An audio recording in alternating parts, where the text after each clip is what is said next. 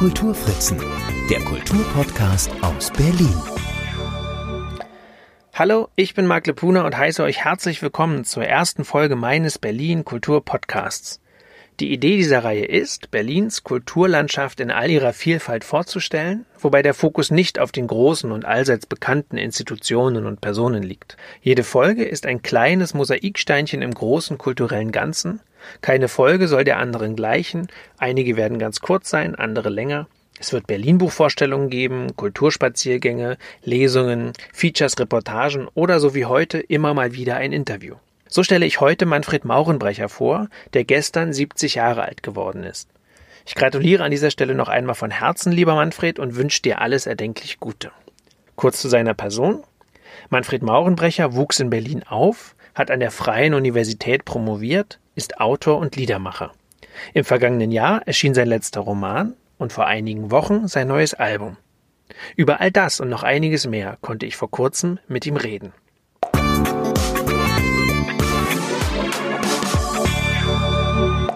Hallo Manfred, vielen Dank, dass du das alles hier so mitmachst. Ich freue mich sehr auf das Gespräch mit dir. Ja, freue mich auch. Schön. Nun haben wir ja das äh, Interview ein paar Wochen vor dem heutigen Tag aufgezeichnet. Heute ist der 3. Mai. Gestern hattest du Geburtstag. Wie wird dann der 3. Mai 2020, also der Tag nach deinem Geburtstag, für dich so aussehen? Ich nehme an, sehr ruhig, weil am Abend davor gibt es eine kleine private Feier. Und danach werde ich mich ausruhen. Ja. Also bist du so ein wilder Feiertyp oder eher, äh, oder war das mal oder war das eigentlich nie so? Also wirst du einen Kater haben oder nicht? Äh, das weiß ich jetzt noch nicht. also früher hatte ich öfter meinen Kater, jetzt seltener und äh, so ein richtig wilder Feiertyp war ich nie. Ah. Aber gab schon Zeiten, gerade auf Tournee, wo ich sehr nachts sehr äh, feieraktiv drauf war. Ja. Aber das ist lange her. ja, das kann ich mir gut vorstellen. Manfred, wir gehen chronologisch vor, gehen chronologisch durch dein Leben. Wir fangen also ganz vorne an, und zwar hier, wo wir auch dieses Interview führen. Du bist aufgewachsen in der Künstlerkolonie in Wilmersdorf und wohnst dort auch seit einem Vierteljahrhundert nun schon wieder. Was macht diese Gegend hier für dich aus? Naja, das ist eigentlich so meine Heimat, äh, wie du selber ja schon zusammengefasst hast und die Gegend ausmacht, dass das Künstlerkolonie heißt, aber im Grunde eine ausgesprochen spießige Ecke ist, äh, wo Menschen leben, die tatsächlich am Theater arbeiten oder als Schriftsteller tätig sind oder Schriftstellerinnen. Und äh, sie eint dass sie, die meisten von ihnen sind Nachtarbeiter oder arbeiten lange in die Nacht rein. Wenn man irgendwie Handwerker an der Bühne ist, hat man auch abends noch zu tun, falls was zu auszubessern ist. Und nach Mitternacht findet man hier keinen Parkplatz und vor 10 Uhr morgens sind die einzigen, die unterwegs sind, eigentlich Kinder. Ah ja, interessant. Hast du einen Lieblingsplatz hier im Viertel oder hier in, direkt um die Ecke? Ja, ich bin sehr gerne auf dem Ludwig-Barney-Platz. Äh, der ist hier direkt und das ist ein Platz, der relativ verwildert, weil die Stadtverwaltung äh, jetzt irgendwie überall spart und da wuchert und wächst im Sommer so viel nur geht und das finde ich eigentlich sehr schön. Ich mag so ein verwilderte Parks sehr gern. Das wird ja dann vermutlich auch der Platz gewesen sein, auf dem du in Kindheitstagen schon gespielt hast. Na klar. Ähm, hat sich da viel verändert oder siehst du dich immer noch als kleinen Jungen, wenn du da sitzt und dich ausruhst? Ja, manchmal schon. Aber äh, es hat sich komischerweise gar nicht so sehr viel hier verändert. Also ich sagte es auch immer, äh, Leuten, die Berlin noch nicht so richtig kennen, dass, dass hier so eine Ecke ist. Es gibt ja so ein paar davon in Berlin, wo, das, wo die Zeit so ein bisschen stehen geblieben zu sein scheint. Ja. Mhm. Ja, das stimmt. Nun hast du äh, über die Künstlerkolonie hier ja auch ein kleines, feines Buch geschrieben, wie ich finde, und das möchte ich an dieser Stelle jetzt mal ganz kurz vorstellen.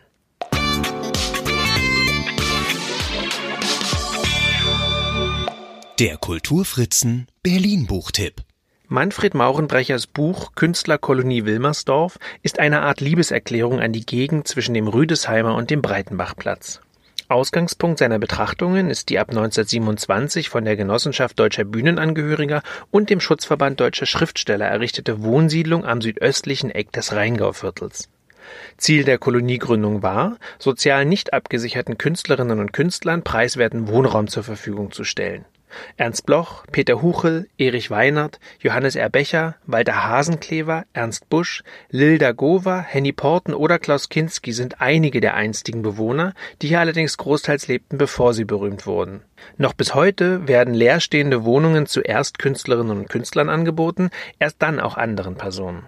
Maurenbrecher wuchs hier mit seinen Eltern und auch den Großeltern auf, der Opa war Theatermann und kam Mitte der 1950er Jahre an eine der begehrten Wohnungen.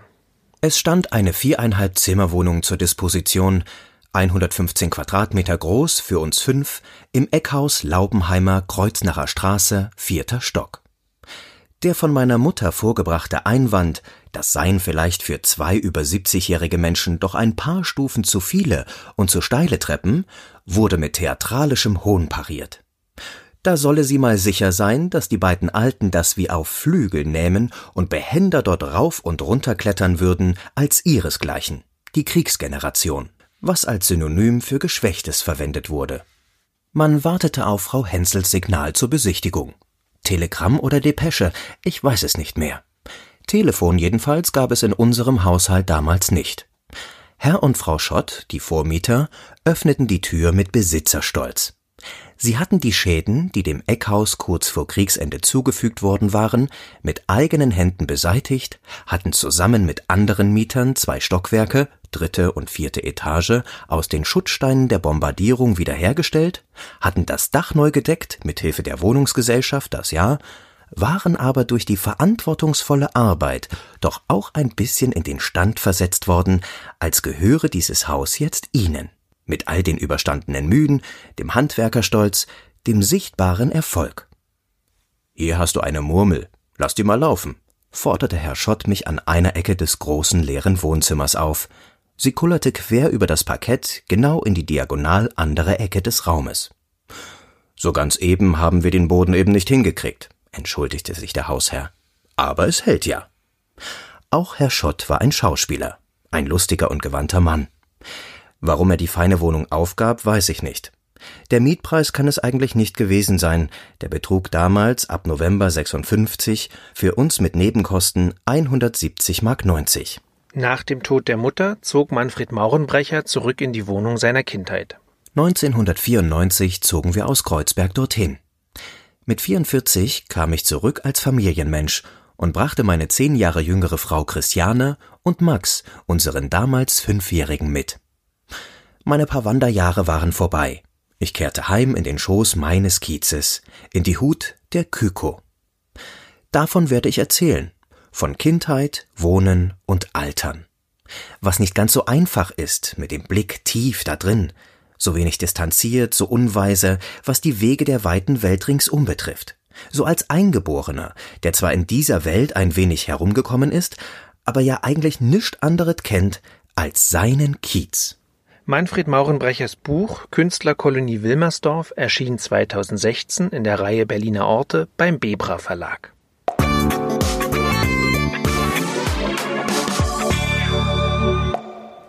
Manfred, du hast an der Freien Universität studiert, also eigentlich auch direkt hier um die Ecke, ähm, und über Hans-Henny Jahn promoviert. Warum gerade Hans-Henny Jahn? Der ist mir begegnet schon als Schüler. Das gab damals so ein äh, Theaterstücke, äh, Sammlungsband, das nannte sich Spektakulum. Wurde, glaube ich, vom, weiß nicht, Surkamp oder so ausgegeben. Da waren immer für äh, jeder Nummer vier verschiedene Theaterstücke aktuelle. Und da war ein Stück dabei, äh, Thomas Chatterton hieß das, von einem Hans-Henny Jahn.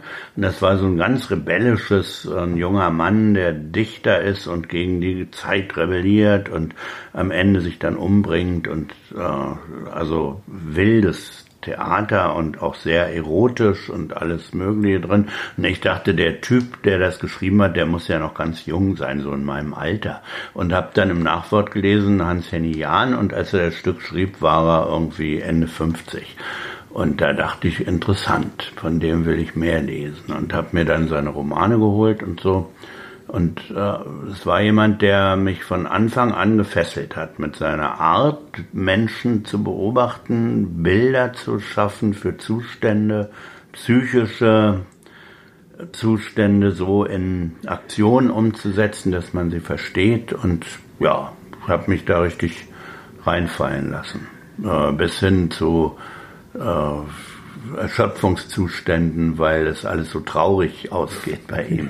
das stimmt. Ja. Ähm, und du hast promoviert. Warum? Warum hast du promoviert? Hattest du ursprünglich ganz andere Pläne? Ja, ja, natürlich. Also ich hatte wollte über ganz andere Dinge arbeiten. Und ich war dann eine Weile so, der, was ja da in der Zeit Anfang der 70er völlig Mode war, äh, Marxist und ganz links und äh, da war so jemand wie Jan kleinbürgerlicher Überbau. Das hat uns, äh, das also habe ich dann eine Weile richtig abgelehnt und dann gab es so ein paar Veränderungen und dann wollte ich mich eigentlich mit mir selber beschäftigen, warum ich früher so drauf war, dass ich diesen Jan so toll fand und äh, habe das mit meinem dann angeeigneten Wissen als Marxist und als mit Psychoanalyse beschäftigter und so habe ich das mir wieder vorgenommen und darüber die Arbeit geschrieben. Und es war wirklich aus dem Wunsch, was zu erfahren. Also ich habe nicht promoviert, um einen Titel zu haben, sondern weil ich was wissen wollte und weil es dann natürlich total toll war, dass es für solche Promotionen auch Stipendien gab mhm. und ich eins gekriegt habe und zwei Jahre lang jeden Monat 800 Mark überwiesen bekommen habe. Da konnte ich dann auch Musik mitmachen und äh, ein halbes Jahr nach Kreta fahren und da leben und arbeiten. Das Geld kam ja immer. Das war natürlich ein Riesengeschenk. Ja, das heißt also, das mit der Musik war schon von Anfang an Bestandteil deines Lebens, gar nicht erst nach der Promotion. Ich hatte das irgendwie, hätte das ganz anders vermutet. Ich dachte erst promoviert, dann irgendwie ein radikaler Bruch und dann äh, ging das Musikerleben los. Nee, Aber so war das nicht. Also ich habe immer schon Musik gemacht und mir Sachen ausgedacht und bin manchmal auch aufgetreten, aber die ersten Auftritte waren alle relativ unglücklich. Und deshalb hatte ich das Gefühl, schreib lieber und lass es andere singen. Und irgendwann war ich ja in dieser Musikgruppe Trotz und Träume und da kriegte ich dann den Mut, auch selbst äh, an den Bühnenrand zu gehen praktisch. Das war aber alles vor der Promotion. Also das, ich wollte aber Musik eigentlich mehr als Hobby behandeln und wollte eigentlich Wissenschaftler werden. Archivar vielleicht auch, Bibliothekar oder so. Mhm. Und äh, jetzt ist es die Musik. Was bedeutet die Musik in deinem Leben? Ja, das ist eigentlich das, äh, Musik ist das Moment der Leidenschaft für mich. Mhm.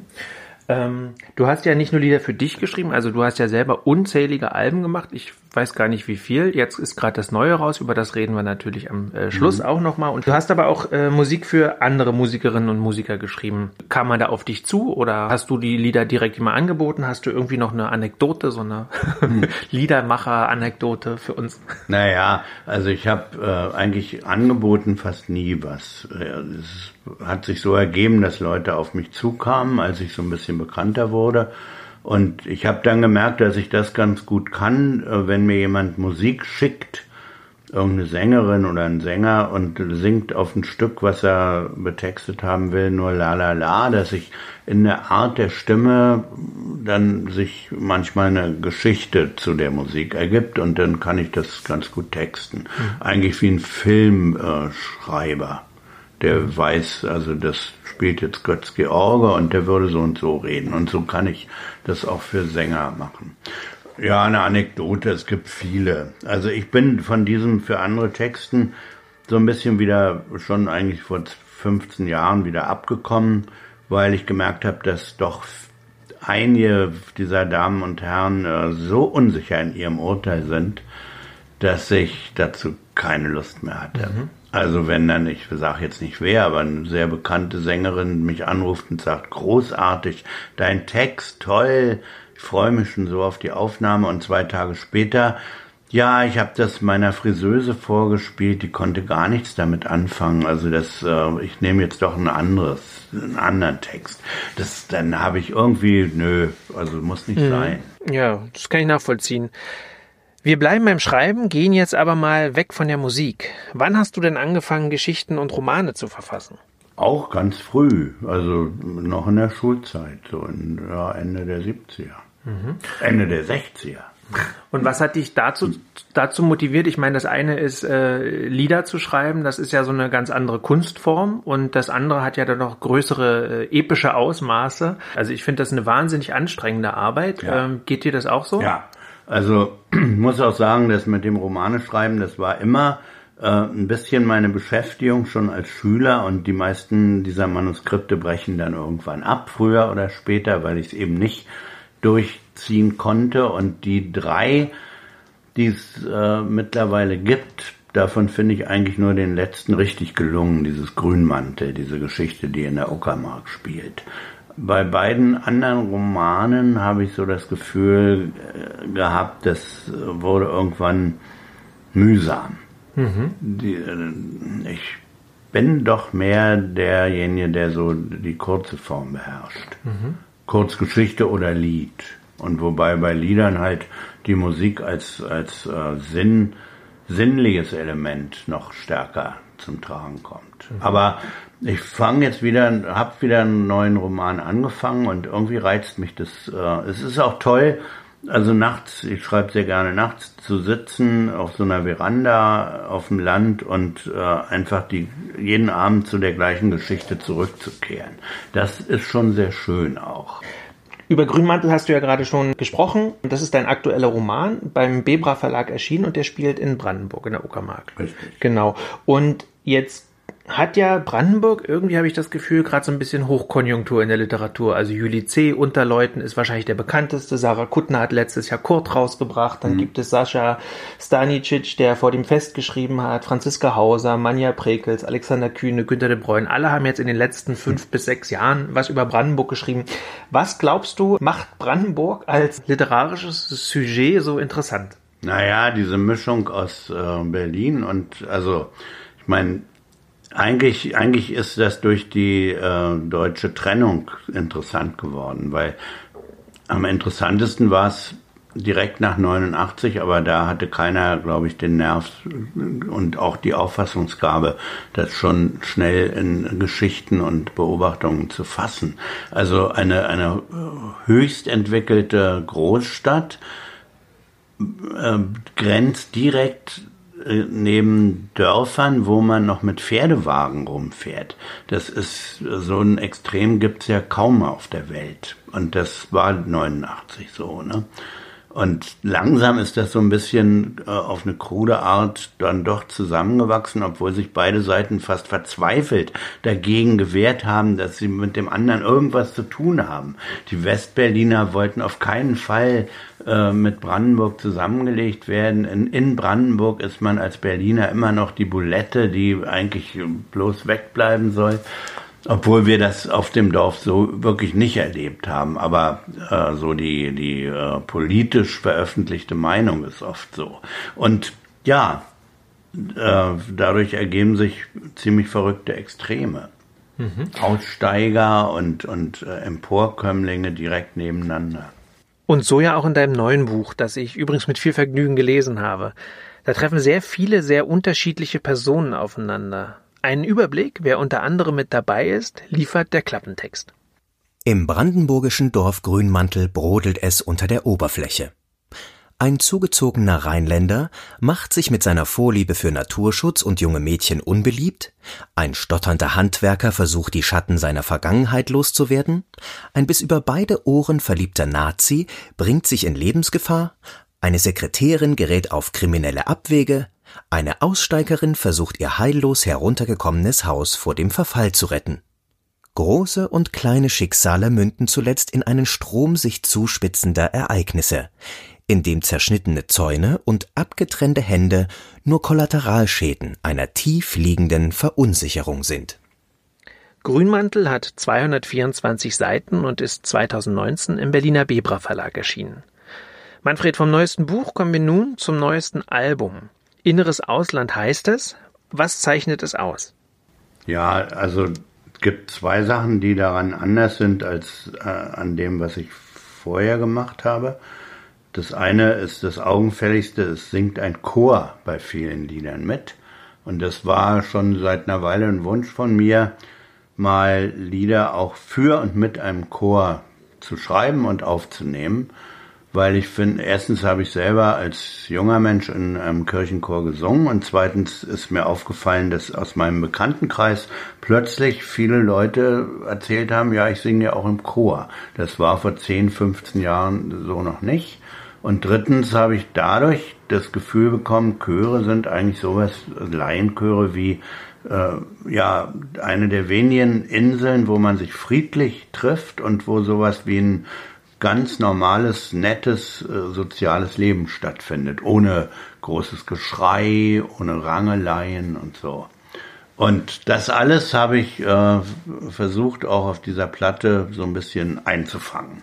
Und äh, der Chor war das, ist es einer, den du zusammengestellt hast oder gab es den schon? Nein, hast? den gab's. Es gab, äh, gibt eine Background-Sängerin schon auf drei Platten vorher bei mir, die heißt Reka.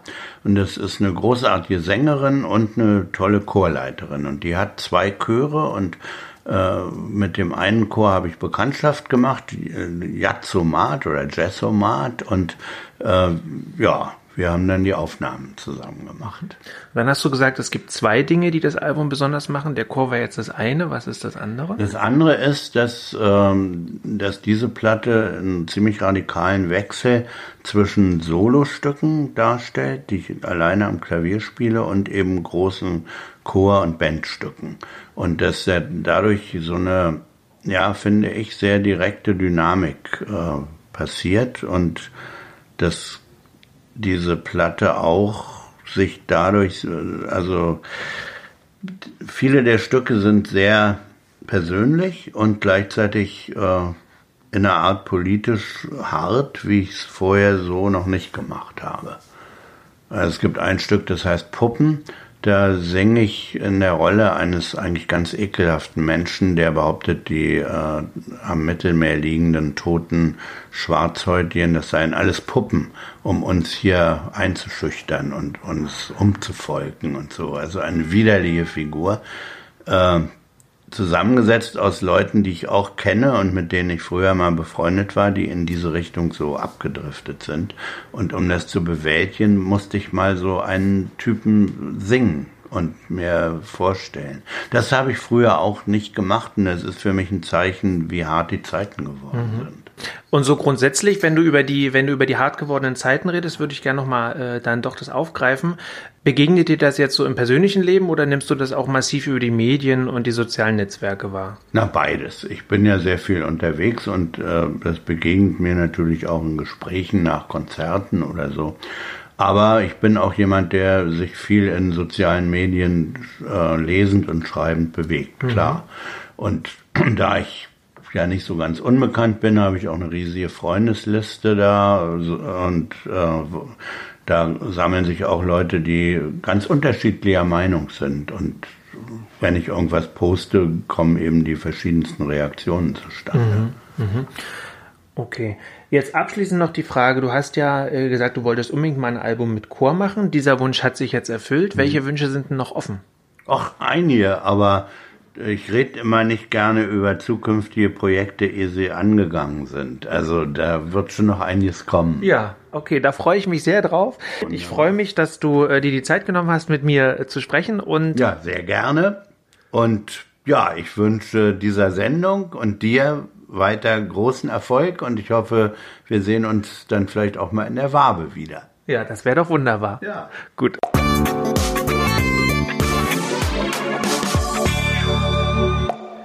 In der Wabe, dies zur Erklärung, habe ich Manfred Maurenbrecher in meiner Funktion als künstlerischer Leiter vor etwa zwei Jahren kennengelernt.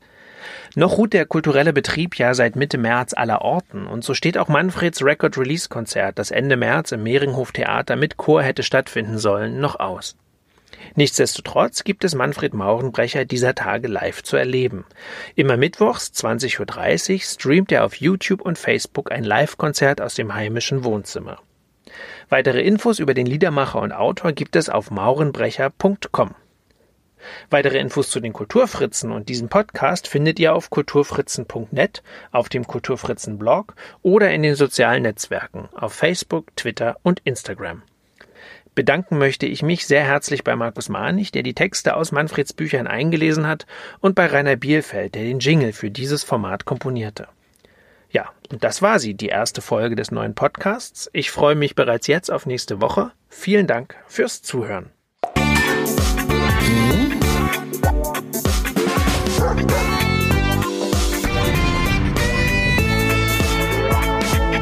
Die Kulturfritzen, der Kulturpodcast aus Berlin.